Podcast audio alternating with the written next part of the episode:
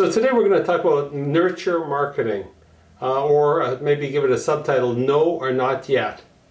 My question to you is this: have you ever put in a proposal or answered an inquiry about your products or services, and then waited patiently for their answer about the next step? Well, images of pulling petals off a daisy might come to mind. You know, he loves me not. The words that ultimately come back are either yes, we want you, or no, we don't. But are these words really what is being transmitted to you? If they found you by referral or through your content, then they likely value your expertise. But perhaps the timing may not be right. When they say no, maybe, they really mean not yet.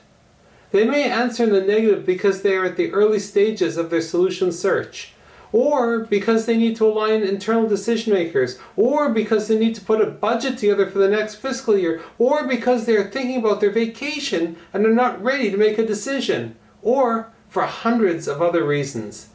Here's the key. When they ultimately are ready to move forward, whether it's in 3 months, 12 months, or many years later, they'll reach out to whoever last made an impression on them and somebody who's built some trust. And you want this to be you. The question is how to do this. In the olden days, this was accomplished with newsletters and the telephone. We would add them to the newsletter subscription list and then e-blast them each month. The only problem with this is the bulk, unpersonalized nature of the communication, which didn't really take into account the nature of your relationship, and it really was so impersonal. Following up by telephone every 2 weeks was another strategy. Unfortunately, this can be perceived as a hard sell at best or nagging at the worst. It can turn the prospect off. Another problem is the number of prospects increases, the strategy doesn't scale. Today, however, there are two new ingredients: content and marketing automation. Consider marketing automation, or nurture marketing. This is a souped-up sequence of touchpoints, each reaching out with high-value content maybe every 2, 3, 4 months to people who have said not yet. The touchpoints can be via email or traditional mail or telephone. And while this can be done manually, it's impossible to scale a nurture marketing system beyond 10 or 15 not yets. Marketing automation software is designed to help, but it's only half of the solution. The heavy lifting is in the development of high-value content, not the mechanics of a particular tool. So here's how to start the development of a nurture marketing process. The first step is to define the audience and the journey that they're on. For example, the audience may be prospects interested in XYZ. The journey starts after the initial meeting. It would be designed to educate the prospect about XYZ, credentialize you as an authority in the area, and when they're ready, result in them calling you to put in a proposal. The second step is to develop content that adds value to this audience. White papers, videos, assessments, blog posts, whatever it happens to be. The third step is to outline a series of touch points that will occur, say, every 60 days. Now, this is a long-term drip example. Here it is. 60 days after that first meeting, you might send them a link to a blog post about content that's relevant.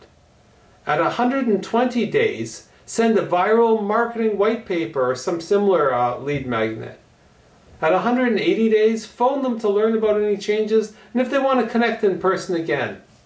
At 240 days, send a link to a relevant video. And at 300 days, well, I think you get the idea.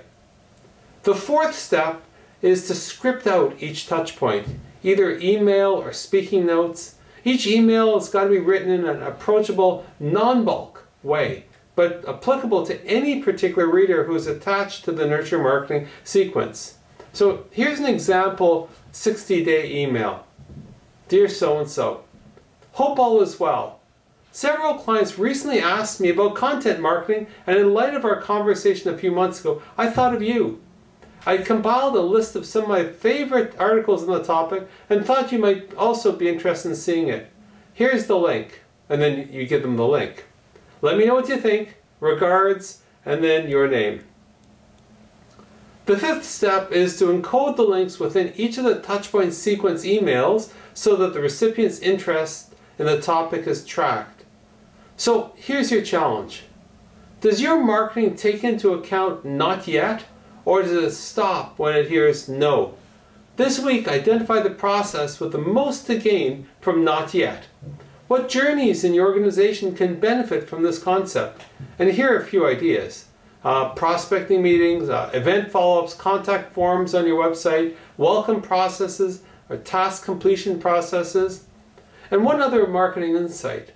With an investment in marketing consuming a large portion of many budgets, too often the focus is on increasing conversion from, say, 5% to 6%.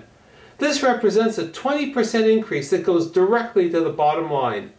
Unfortunately, this conventional wisdom thinking does not take into account what I call the other 95%.